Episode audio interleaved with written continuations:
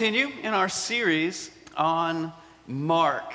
And as always, Mark is, as I say every week, always pushing us and prodding us and moving us along to what it means to be a disciple, to what Jesus is really doing here, and how the world is being opened up in a new way towards justice and life and grace and mercy. This, this past week, I was um, like I was thinking about this message in a sense of, you know, we in the church talk about Sabbath in a lot. Uh, it, well, we don't talk about it a lot, but when we do talk about it, we talk about it in this sense of sort of a rest, right? We take a Sabbath rest. And so when we understand Sabbath from the, from the Hebrew scriptures, it is this day, this every seventh day that we stop, that we don't work, that we rest. We allow those around us to rest. And oftentimes self-care in lots of senses now is sabbath becomes about self-care right like oh i need to care for myself i need to rest i need to stop working which is great and good especially for us in our american society to remember that we do need to rest but there's also a, big major economic theme in this idea of Sabbath. And today, as we talk about Sabbath, I, I, want you to think about that. More so than rest, I want you to think about how Sabbath can engage economically, how it can empower economically our lives and the lives around us. Because we can't talk about Sabbath and not talk about the impact that it would have on the economy. Because, in every sense, Sabbath is a resistance of this economy, of Pharaoh's economy, which says we must work, work, work, work, go, do more, do more, do more, build, build, build. You are what you do, you are what you build. Sabbath is a moment where we step back from that space and we are reminded that God is in control of all things and we rest in God's control. That for one day a week, we will give our souls to God and not Pharaoh, not the forces of the economy. And we will trust that six days will be enough. That six days out of seven is enough.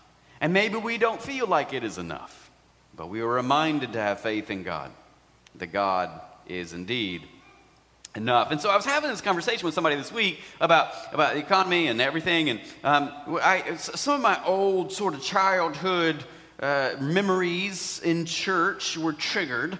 And I was thinking about um, the mark of the beast, you know, 666 in Revelation. And I think the conversation was going something like, um, you know, the sort of idea that Bill Gates is injecting uh, microchips into our bodies and uh, the government's going to track us. And that's always a, kind of a fun conversation to me because, like, oh my, let us not be tracked. I mean, let us not give in to anything that may track us all day long and we have around us all day long and we keep on our skin all day long. And I know y'all, some of y'all put this thing under your pillow at night, right?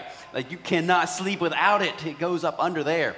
Me, I'm, I, I don't do that. Um, I put it out in the living room and I don't bother. And sometimes, sometimes people call me because like something happens. Like usually it's not an emergency, but something happens and you know they're like, "Hey, I want to let you know," and they call me at like 11. I, I, I just want y'all to know I'm not awake at 11. Um, you, if, if you want to get in touch with me, basically think this think, is Grandpa Johnny asleep? And if your answer is yes to that question, then I'm also asleep at that moment. And you can wake up in the morning and think, is Grandpa Johnny awake? It, you know, it's 6.15, 6.30. Like, oh, yeah, he's probably awake. I, too, am awake at that point. But we go to bed early. Um, no, we, no, there's no we in my house. I go to bed early in my house, and I just, you know, I'm, I'm old, I have an old spirit. So um, I digress. But my point is that we allow ourselves to be tracked all the time, right? I mean, if anybody really wants to track us, they can do it this way, or they can do it through Alexa, which we have in every room of our house, or they can do it through our TVs that we have in lots of rooms in our house, or on our thermostats, or on our doorbells, or like, like so um, yeah, let's have a different conversation if we want to have about like being tracked by the government, because like we are all the time. But this conversation began in the sense of like when I was younger, and this idea like one day in the future, like the, the one world government and the Antichrist is going to brand all of us with um, the mark of the beast on our foreheads or our hands, and that's why we're going to buy and sell everything, right? And we're like, we would never do that except when we go to the store and we Apple Pay and we scan it, beep, or we. Um, or we buy from Amazon on our. Never mind. I, I, I, am getting too close to home. But anyway, I'm. Um, this idea that we will have the mark of the beast is uh, basically in Revelation is this reminder that in an unjust economy, don't give yourself to an unjust, exploitative way of doing business. And in Revelation, when it talks about the mark of the beast, it is not literally something that you're going to be branded on ourselves or some microchip that will be implanted. I mean, like y'all, we're, we, we're going to have biotechnology in a few short years. So, we, you know, it's just the reality of our life, and we'll all embrace it, and it would be wonderful, whatever. But, but like, when the Bible talks about the mark of the beast or whatever, it is not talking about some literal mark that gets put on us. It is talking about our idolatry of an exploitative economic, economic situation. Like we give ourselves because of capitalism or whatever system we live in, we give ourselves to that instead of giving ourselves to justice, to mercy, to compassion. And so, in this sense, in this space, in this place, we must remember that we are called to something, even in the economy that we live in, that we are called to put people over profit, that we are called to dismantle and push against any systems that would seek to exploit anyone else for someone else's gain, certainly for someone else's economic gain. I am one who believes that if you can make money, make as much money as you can. Like I am in support of you, I will get behind you, I will be your cheerleader, and I will remind you to give 10% to the church because that is a tithe. So make all that you can good, but don't do it through anything that would exploit anyone else. Don't do that. Don't make profit if people are going to be harmed in the making of your profit because now you have entered a territory which we are explicitly reminded as followers of Jesus that we cannot be part of that. There are bunches of ways to make money in this world. Lots of people are making money. Great, go do it. But make sure when you do it, you aren't hurting other people. You aren't exploiting other people. You aren't exploiting communities are, that are vulnerable and historically marginalized. You can still make profit by lifting them up. People are doing it all the time. And if you are part of a business or a corporation that builds themselves and makes money by exploiting other people, then you need to find another job. There are plenty of jobs. If you're part of something that is exploiting somebody else, then you need to find another place to work. And so all that leads us into this space where Jesus is on the Sabbath. Here we go. One Sabbath, Mark says, Jesus was going through the grain fields. And as his disciples walked along, they began to pick some heads of grain. The Pharisees said to them, Look, why are they doing what is unlawful on the Sabbath? He answered, have you never read what David did when he was and his companions were hungry and in need? In those days of Abiathar the high priest, he entered the house of God and ate the consecrated bread, which is lawful only for priests to eat. And he also gave some to his companions. Then he said, The Sabbath was made for people, not people for the Sabbath. So the Son of Man is Lord even of the Sabbath. Another time, Jesus went to the synagogue. Another time, oh, let me tell you about another time. Another time, Jesus went to the synagogue. Y'all got to get this. And a man was there. You'll never believe this. He had a shriveled hand. And some of them were looking for a reason to accuse Jesus. So they watched him closely to see if he would heal them on the Sabbath. And Jesus said to the man in front of Jesus said to the man with the shriveled hand, "Stand up in front of everyone." Jesus is making a public spectacle here. He's not keeping it secret. He's putting it on the news. Then Jesus asked them, Which is lawful on the Sabbath, to do good or to do evil, to save life or to kill? But they remained silent. He looked around at them in anger and deeply distressed at their stubborn hearts and said to them, Stretch out your hand, friend. He stretched it out, and his hand was completely restored. Then the Pharisees went out and began to plot with the Herodians how they might kill Jesus. At this point, Jesus withdrew to his disciples to the lake. This is the word of God for the people of God. Thanks be to God. Here we find Jesus in these two Sabbath encounters. Here, when, when, when we understand what was going on in the first century, the Pharisees were very religious, of course, about Sabbath keeping. They had, in many ways, made an idol out of the law. We would never do that, would we? We would never, like, see someone suffering because of a law and say, well, you know, that's the law. Just because something is legal doesn't make it right. Slavery was legal. The Holocaust was legal. Jim Crow was legal. All of those things were legalized by the governments that were in charge. But yet, we can stand back today and remember these things were deeply unjust, and we should not have been participating in them. And we should have been people who willingly broke the law when people's lives were at stake, right? So we have this cool t shirt, you know, many of you have it. Love everybody, break the rules, break the rules, love everyone. And so that's what we believe as followers of Jesus. If there is some unjust law, then like that, that harms people, then by all means break it. Go. Be a revolutionary in that sense because we want to put people first. We want to put people first. And we can, in some ways, get lost in our laws, can't we? Get lost in our rules make idols of our rules and forget that there's people's lives at stake all around us. That we can still have compassionate laws, right? We can still say, hey, you know what, immigrant friend, well, maybe you can't stay here, but we'll help you. We'll help you get a better life. Maybe you can't stay here forever, but we'll certainly help you have a better life. Okay, that's reasonable and that's good. What is not reasonable is to say, Oh, immigrant, you don't belong here. Take, give me your child, we will separate you, and you will never see your child again. Well, and that is the law. That is wrong, and is unjust, and is not what Jesus would ever want. And so we must always make these differentiations, right? We can get lost in our laws, as the Pharisees did with the Sabbath. They got lost in their laws.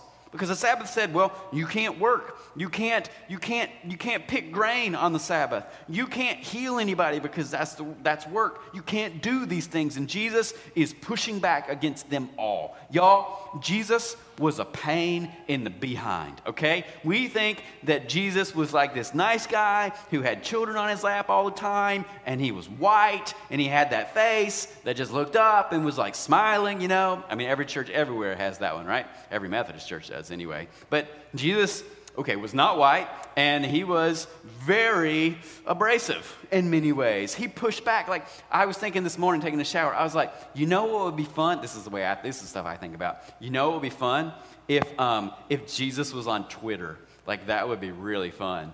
And Jesus was just like making fun of other people and pushing back against other people. I mean, aren't that aren't those the best? Like I don't know if y'all follow Twitter or not, but I don't really. I'm not on Twitter, but I follow it sometimes. And the best Twitter, the best tweets are the ones that like somebody said something and then somebody else burns them. Just like, oh, let me point out your incongruencies and the way that you're wrong thinking. Like Jesus would be so good at that. Anyway, I dig- I, I'm so sorry. I digress all over the place today. I'm sorry. But here Jesus is. He is going through the fields and he is eating. This is ridiculous, isn't it? Jesus is eating the grains. And the Pharisees get mad at him for that. Like, what are you doing? Stop it. And Jesus pushes back on them and says, Listen, people are hungry. And every time people are hungry, they have a right to eat. And so this is not just Jesus. Like when we think of Jesus' interactions, sometimes we get lost and we think it's just one interaction, but Jesus is always speaking to the bigger situation here. And the bigger situation in this moment is saying this if people are hungry on the Sabbath, then they need to eat. People are hungry. And it is your job not to enforce some stupid rule about some stupid Sabbath rule. Your job is to feed the people. If people are hungry, then your job, your God given job, is to empower flourishing in their future.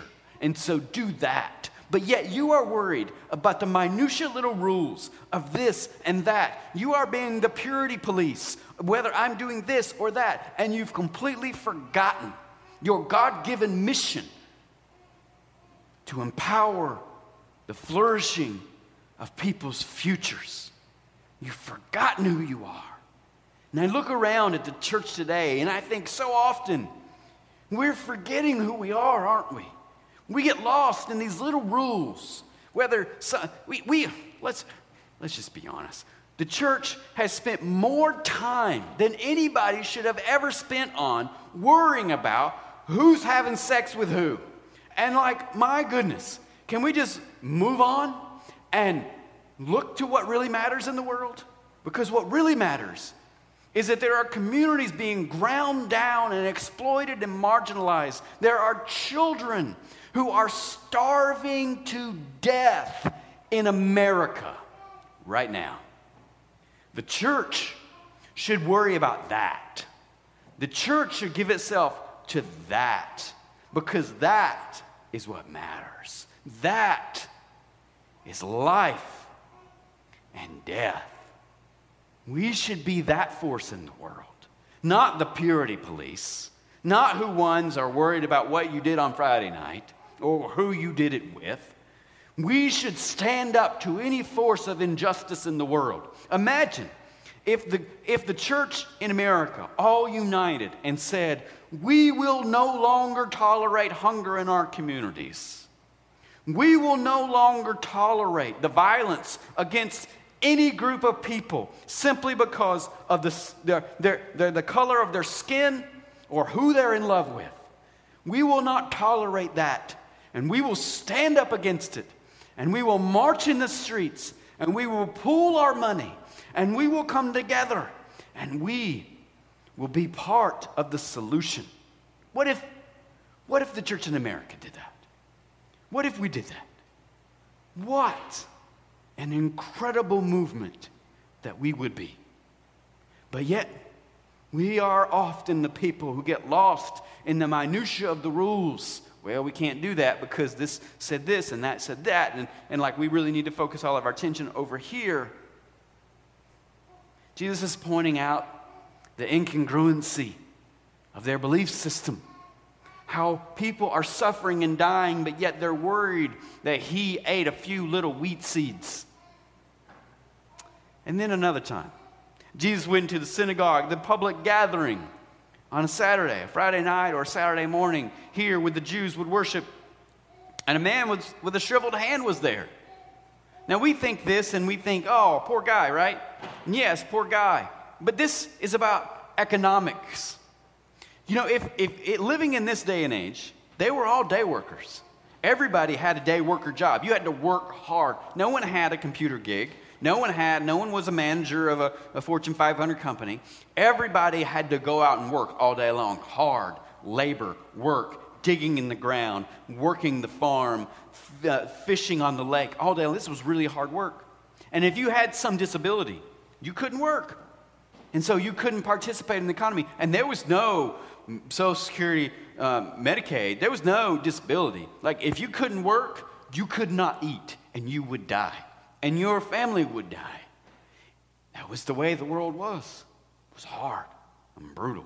So this man with the shriveled hand, yes, Jesus is healing a disease here, a, a disability. But it's more than that. Jesus is giving him his future back. Jesus is giving him his ability to be part of the economy once again. Jesus is giving his family an economic future. Jesus here on the Sabbath he's healing a man and thus healing his future and allowing him to once again partake in an economy where he could have dignity, where he could provide for his family. Jesus is enabling his economic future once again.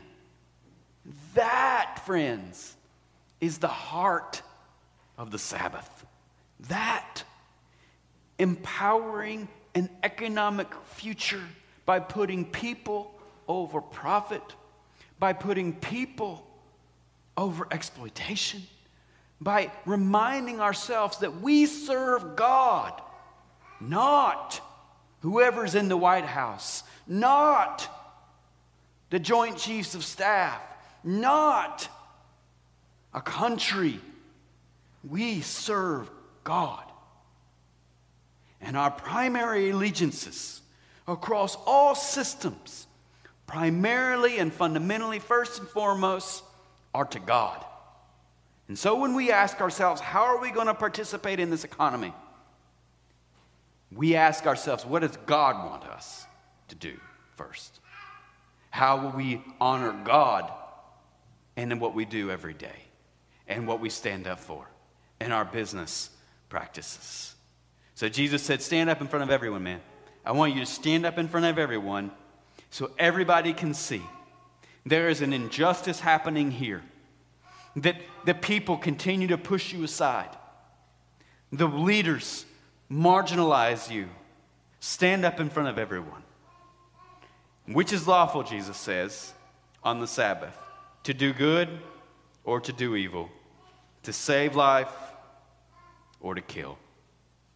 I like how Jesus frames that and the way that I don't like it at all because it leaves us no choice, does it? What are we going to be? Are we going to be people who stand for good or not? We like the gray area, don't we? But Jesus here is not giving us any gray area.